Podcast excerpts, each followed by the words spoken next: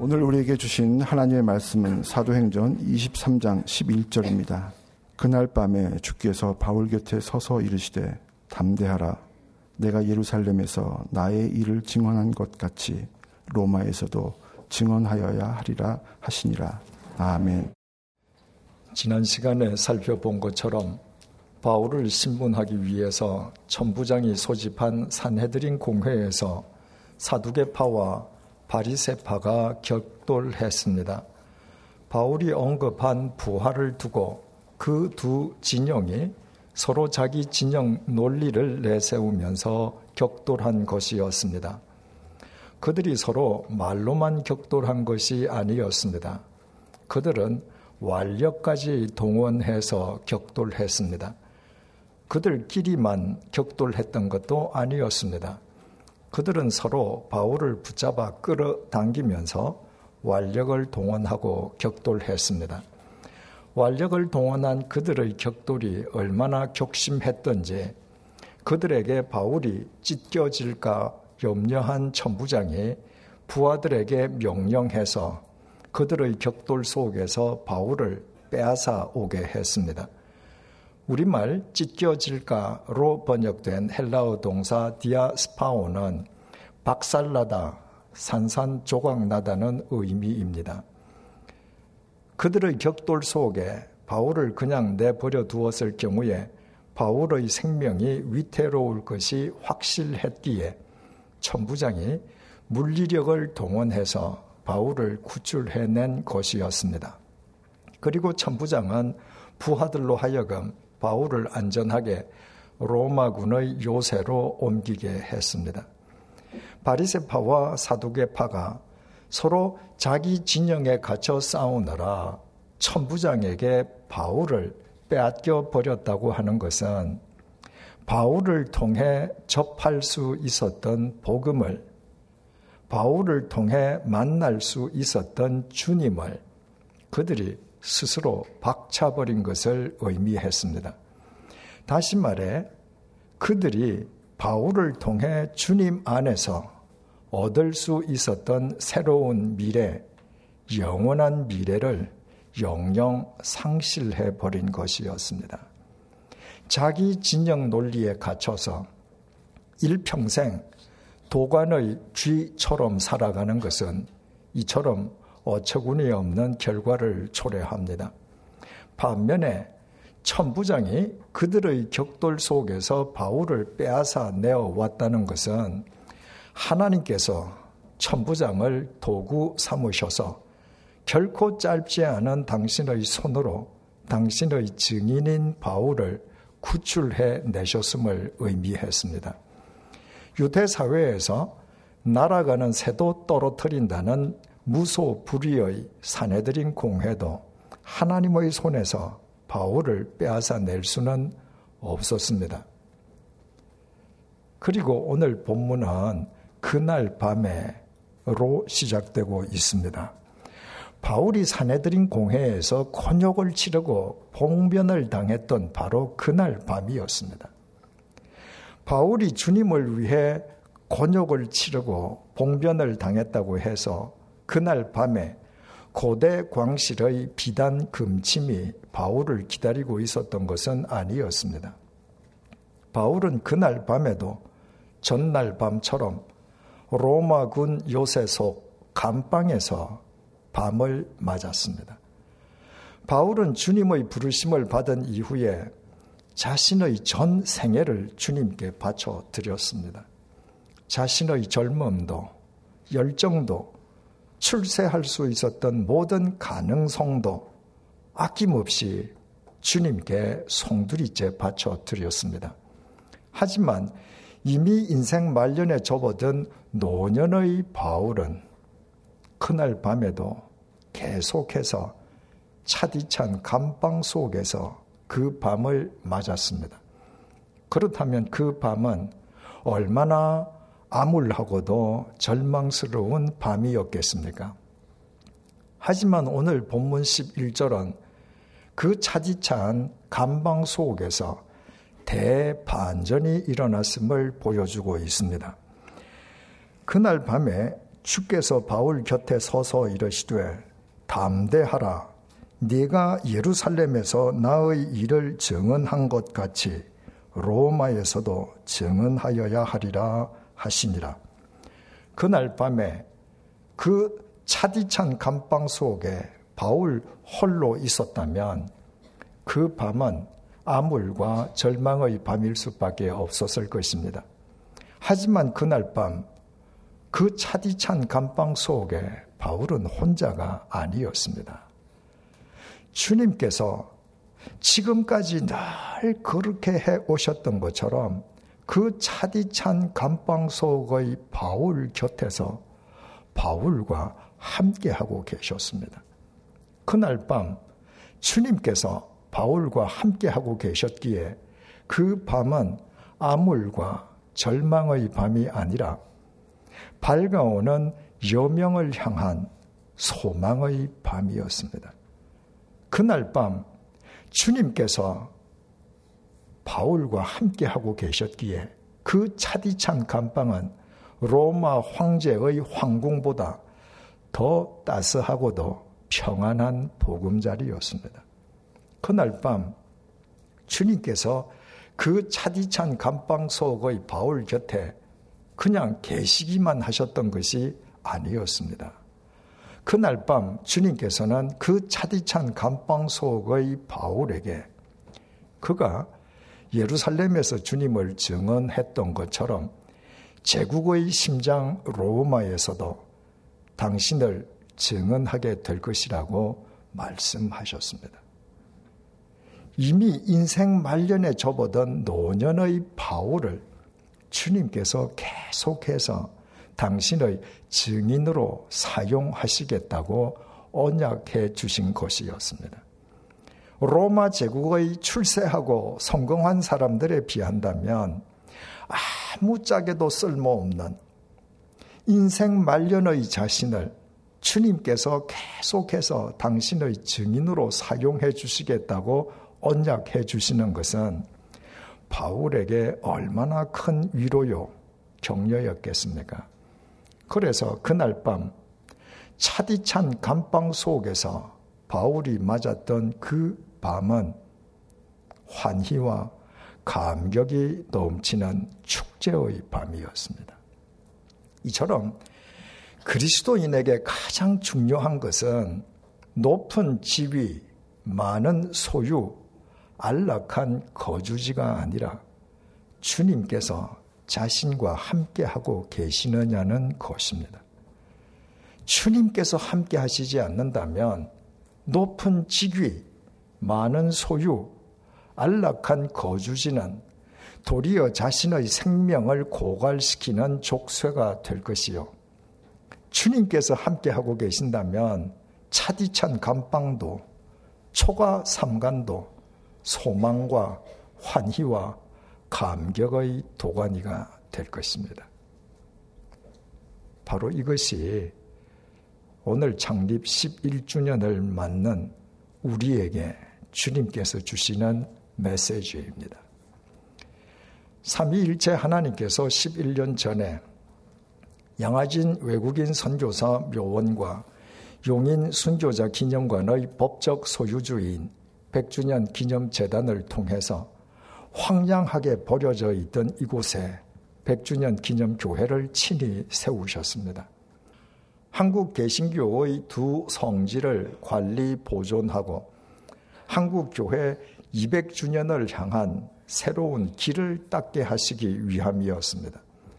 그리고 원근 각처에서 수많은 당신의 백성을 보내주셔서 100주년 기념교회가 부여받은 소명과 시대적 사명을 다하는 아름다운 신앙 공동체로 일구어져 가게 해 주셨습니다. 하나님의 그 크신 섭리와 은혜를 온 마음을 다해 찬양 드립니다. 하나님께서 부여해 주신 소명을 완수하기 위해서 지난 11년 동안 온갖 풍상 속에서도 봉사와 헌신의 본을 보여오신 교우님들께 진심으로 감사드립니다.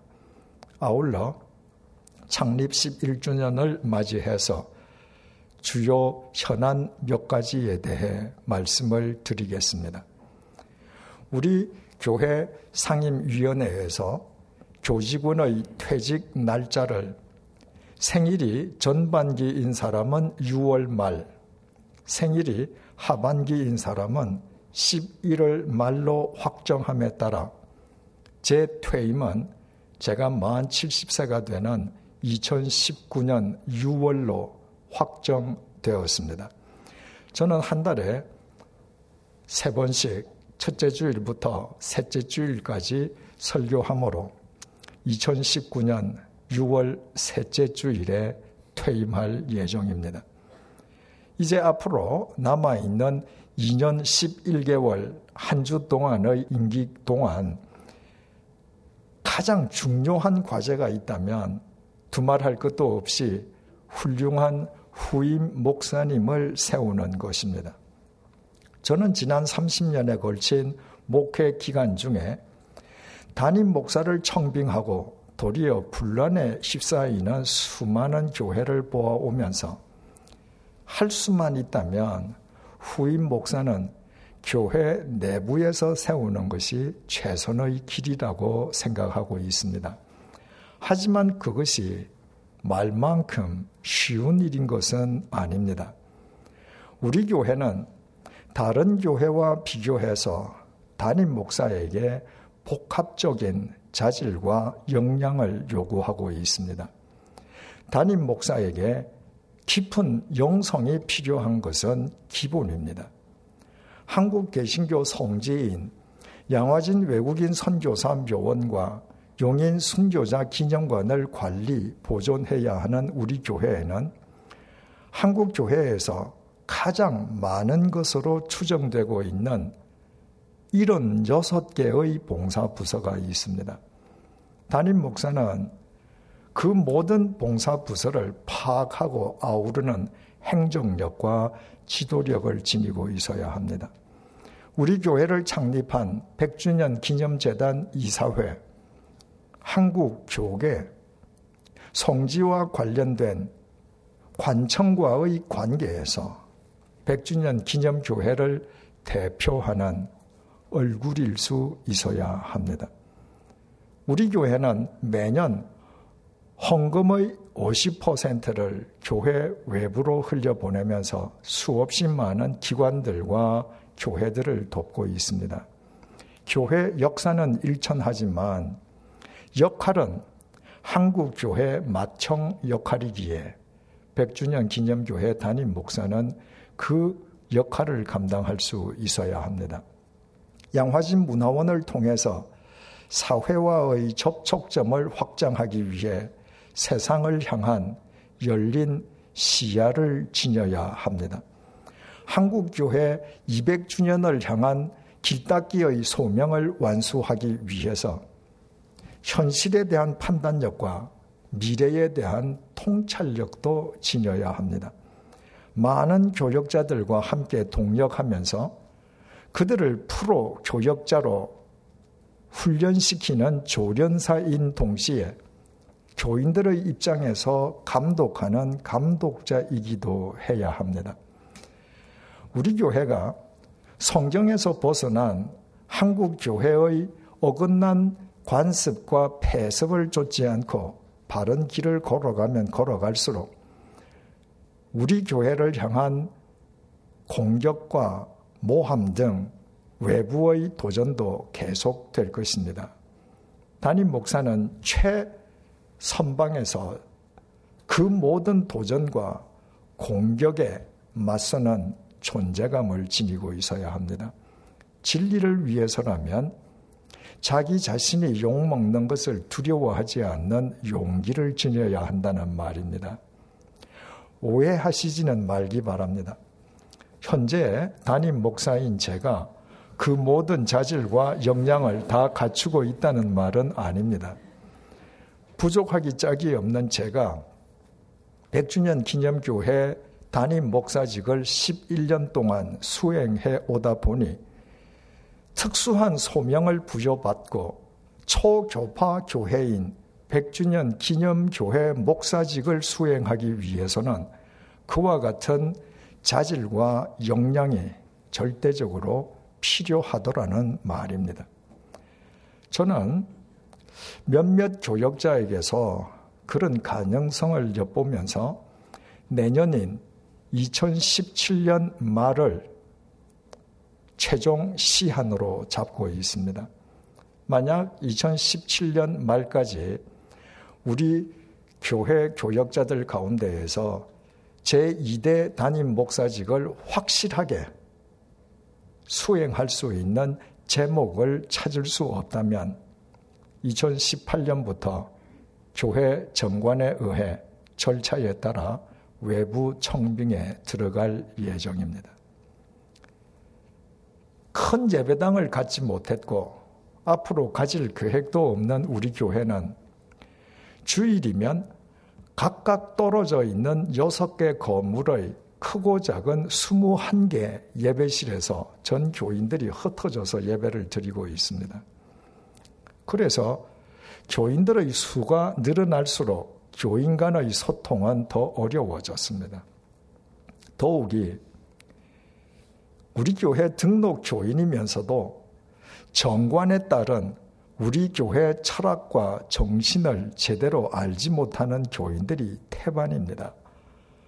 그래서 올해 초부터 새롭게 발족된 미래준비위원회는 정관에 의한 교회의 정신과 철학을 교인들과 함께 공유하면서 우리 교회의 새로운 미래상을 정립하기 위해 교인들의 의견을 수렴하는 공청회를 계획하고 있습니다.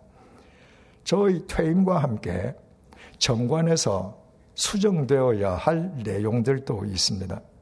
이를테면 장로 권사 호칭자 자격에 새신자 반 10조, 성숙자 반 10조, 사명자 반 10조, 총 30주간의 신앙 훈련이 명시되어 있는데 제가 강의한 그 모든 프로그램들은 제가 퇴임함과 동시에 폐강됨이 마땅할 것입니다. 따라서 이런 사안들을 포함해서 공청회에서는 우리 교회 정관에 대해서도 자유롭게 의견을 나눌 수 있습니다. 9월 22일 목요일 저녁 8시로 예정되어 있는 첫 번째 공청회부터 인터넷으로도 생중계할 예정입니다.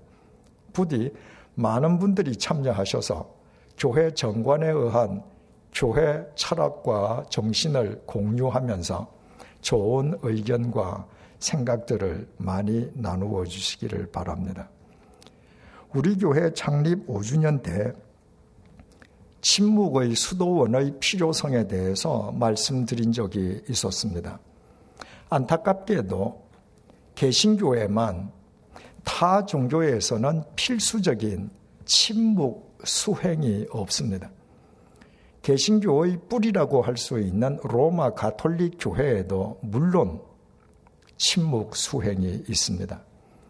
절대자이신 하나님 앞에서 입을 굳게 다물고 침묵함으로써 하나님의 눈으로 내 자신의 내면을 성찰하고 하나님의 숨결로 영원을 호흡하고 하나님의 음성에 귀 기울이는 영적 내공이 깊어지게 됩니다. 그러나 16세기 개혁자들은 종교 개혁의 와중에 침묵 수행을 잃어버리고 말았습니다.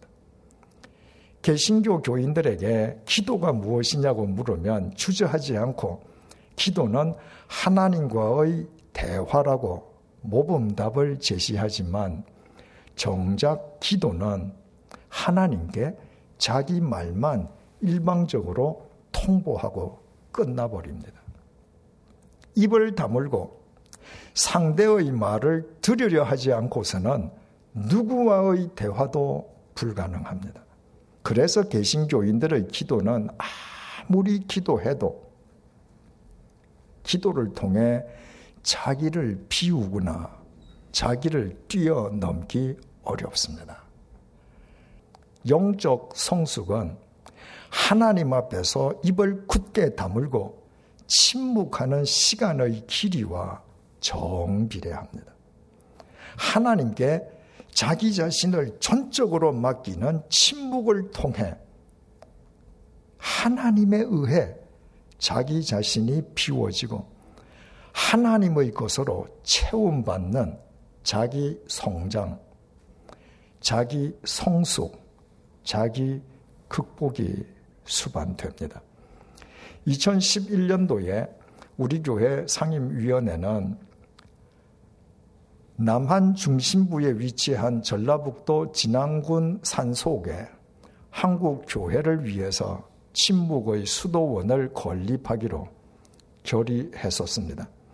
매주 32명이 4박 5일 동안 숙식하면서 각자의 방에서 홀로 침묵 수행하는 형태의 수도원이었습니다. 여러 과정을 거쳐서 2014년 7월 달에 지난 군청으로부터 건축 허가를 받았습니다. 하지만 당시에는 제가 방사선 치료로 투병 중이어서 제 부재 중에 누구도 책임지고 공사를 착공할 수 없었습니다.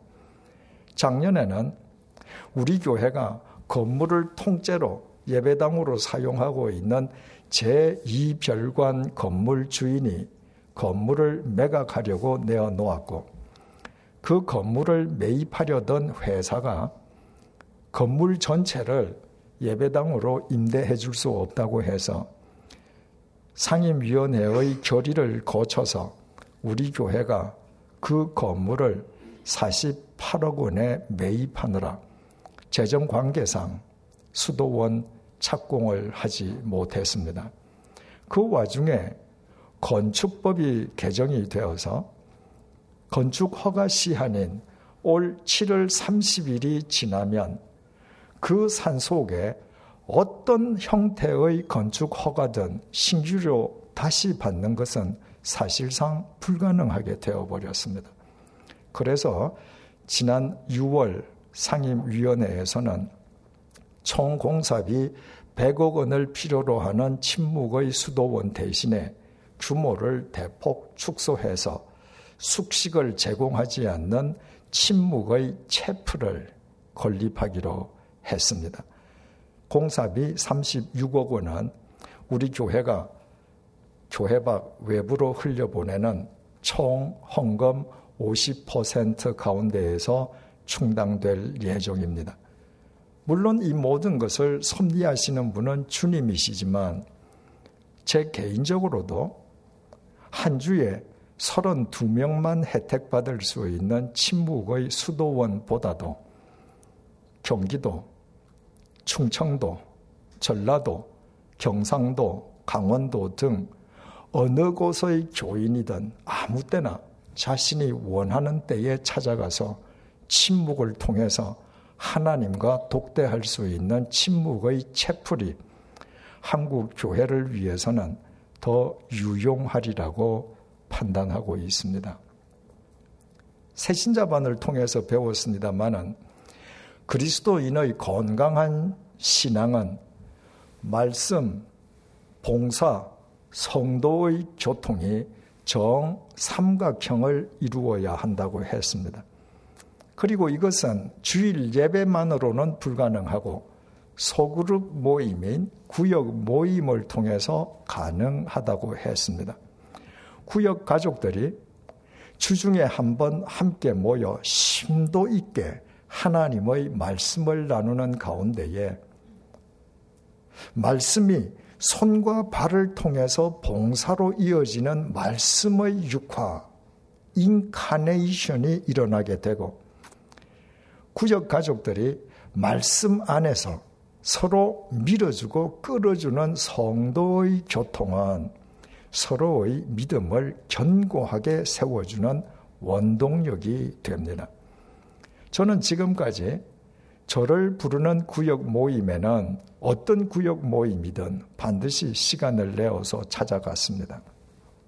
열흘 전에는 서대문구 연희동 구역 모임에 참석했었습니다. 그리고 그날 밤에도 제가 큰 은혜를 받고 왔습니다. 말씀, 봉사, 성도의 교통이 한데 어우러진 그 구역 가족들의 삶이 얼마나 아름답고도 감동적이었는지 모릅니다. 소그룹 모임을 통해서만 누릴 수 있는 심오한 영적 감동이었습니다. 저는 100주년 기념교회 담임 목사로서 우리 교회에 출석하는 모든 교인들이 구역 모임을 통해 그와 같은 심오한 영적 감동을 누리며 살아가기를 소망하고 있습니다. 아쉽게도 우리 교회 321개 구역 모임에 참여하는 교인은 전체 교인의 20%에 불과합니다. 그래서 내년에는 구역 모임의 수를 두 배로 늘리고 여러 제약과 어려움이 있지만 내년부터는 2년 동안 제가 직접 구역장 성경 공부를 인도하려고 합니다. 내년부터 저와 함께 구역장 성경 공부를 하면서 구역장으로서 구역 가족들과 함께 말씀의 능력을 삶으로 체험하기 원하는 분들은 교구 목사님들께 신청해 주시기를 바랍니다. 특별히 장로, 권사, 호칭자들 가운데에 60대 초반에 해당되는 분들은 가능하다면 모두 구역장이나 권찰로 섬겨주시기를 부탁합니다. 그리스도인 개개인의 영적인 힘도 교회의 힘도 소그룹 모임에서 나옵니다. 구역 모임이 튼튼하면 담임 목사가 바뀌어도 세월이 흘러도 교회는 흔들림 없이 보다 나은 미래를 일구어 나갈 수 있습니다. 그러나 그 모든 것보다 더 중요한 것은 주님께서 우리와 함께 하고 계시느냐는 것입니다. 더 정확하게 표현하면 이미 우리와 함께 하고 계시는 주님께 우리가 민감하게 깨어 사느냐 하는 것입니다. 주님께서 바울을 떠나 멀리 멀리 가 계시다가 그날 밤이 되어서야 비로소 바울을 기억하시고 부랴부랴 그 차디찬 감방 속의 바울을 찾아오셨던 것이 결코 아니었습니다. 주님께서는 담에색 도상에서 바울을 불러내신 이후 바울이 어디로 가든지 항상 바울과 함께 계셨고 바울은 어디로 가든지 항상 자신과 함께 하고 계시는 주님께 민감하게 깨어 있었습니다. 그래서 그날 밤 그 차디찬 감방 속에서도 바울은 제국의 심장 로마에서도 당신의 증인이 되어야 하리라는 주님의 음성을 분명히 들을 수 있었습니다.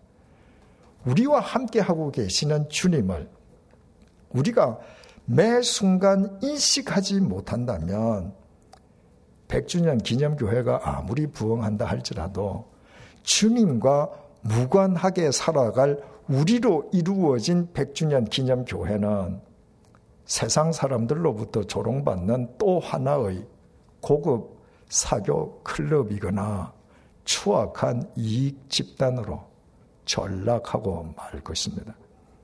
그러나 우리 한 사람 한 사람이 우리와 함께 하고 계시는 주님께 매 순간 민감하게 깨어 살아간다면 우리 교회는 흔들림 없이 더 견고한 주님의 교회로 세워져 갈 것입니다. 작년에 우리 교회 표어는 요한복음 14장 20절에 기인한 너희가 내 안에 내가 너희 안에였지 않습니까? 영이신 주님께서는 이미 영으로 우리 안에 임해 계시고 당신 자신이신 당신의 말씀으로 우리를 품고 계십니다. 우리 모두 말씀과 기도를 통해 그 주님께 민감하게 깨어 있는 그리스도인들이 되십시다. 말씀과 기도를 통해 우리 각자를 향한 주님의 음성에 귀 기울이며 살아가십시다. 말씀과 기도를 통해 주님의 입과 눈, 그리고 손과 발로 살아가십시다. 보잘 것 없는 담임 목사가 교체되어도 아무리 세월이 흘러도 여호와의 손이 짧으냐는 올해 우리 교회의 표처럼 결코 짧지 않은 손을 지니신 주님께서 한국교회 200주년을 향한 길닦기로 우리를 계속해서 사용해 주실 것이요. 우리의 증언을 통해 이 세상을 정화시켜 가실 것입니다. 주님의 몸 된 100주년 기념 교회로 부름받은 우리에게 그보다 더 큰 영광은 없습니다. 기도하시겠습니다. 주님 우리와 함께 계시기에 이곳에 우리가 모였습니다. 주님 우리와 함께 계시기에 우리의 모임이 100주년 기념 교회가 되었습니다. 주님 우리와 함께 계시기에 지난 11년 동안 우리 모두 한국 개신교의 두 성지를 보존하고 한국 교회의 미래를 위한 길닦기의 소명에 충성해 왔습니다. 주님 우리와 함께 계시기에 우리를 올가 매려던 차디찬 감방의 도전도 등히 극복할 수 있었습니다. 주님 우리와 함께 계시기에 앞으로도 우리가 달려가야 할 소명의 길을 최선을 다해 달려가겠습니다. 100주년 기념교회를 이루고 있는 우리 모두 어떤 경우에도 주님 우리와 함께 계심을 잊지 말게 해 주십시오. 아침에도, 낮에도, 밤에도, 따뜻한 날에도, 혹한의 날에도, 평안한 날에도, 괴로운 날에도, 숨가쁜 일터에서도, 두 발 뻗고 누운 집에서도, 차디찬 감방 속에서도, 우리와 함께 계시는 주님께 민감하게 깨어 있게 해 주십시오. 그리하여 담임 목사가 교체되어도 아무리 세월이 흘러도 모진 비바람이 몰아쳐도 인류 역사 속에 100주년 기념 교회를 통한 주님의 섭리가 더 더욱 아름답게 펼쳐지게 해 주십시오. 예수님의 이름으로 기도드립니다. 아멘.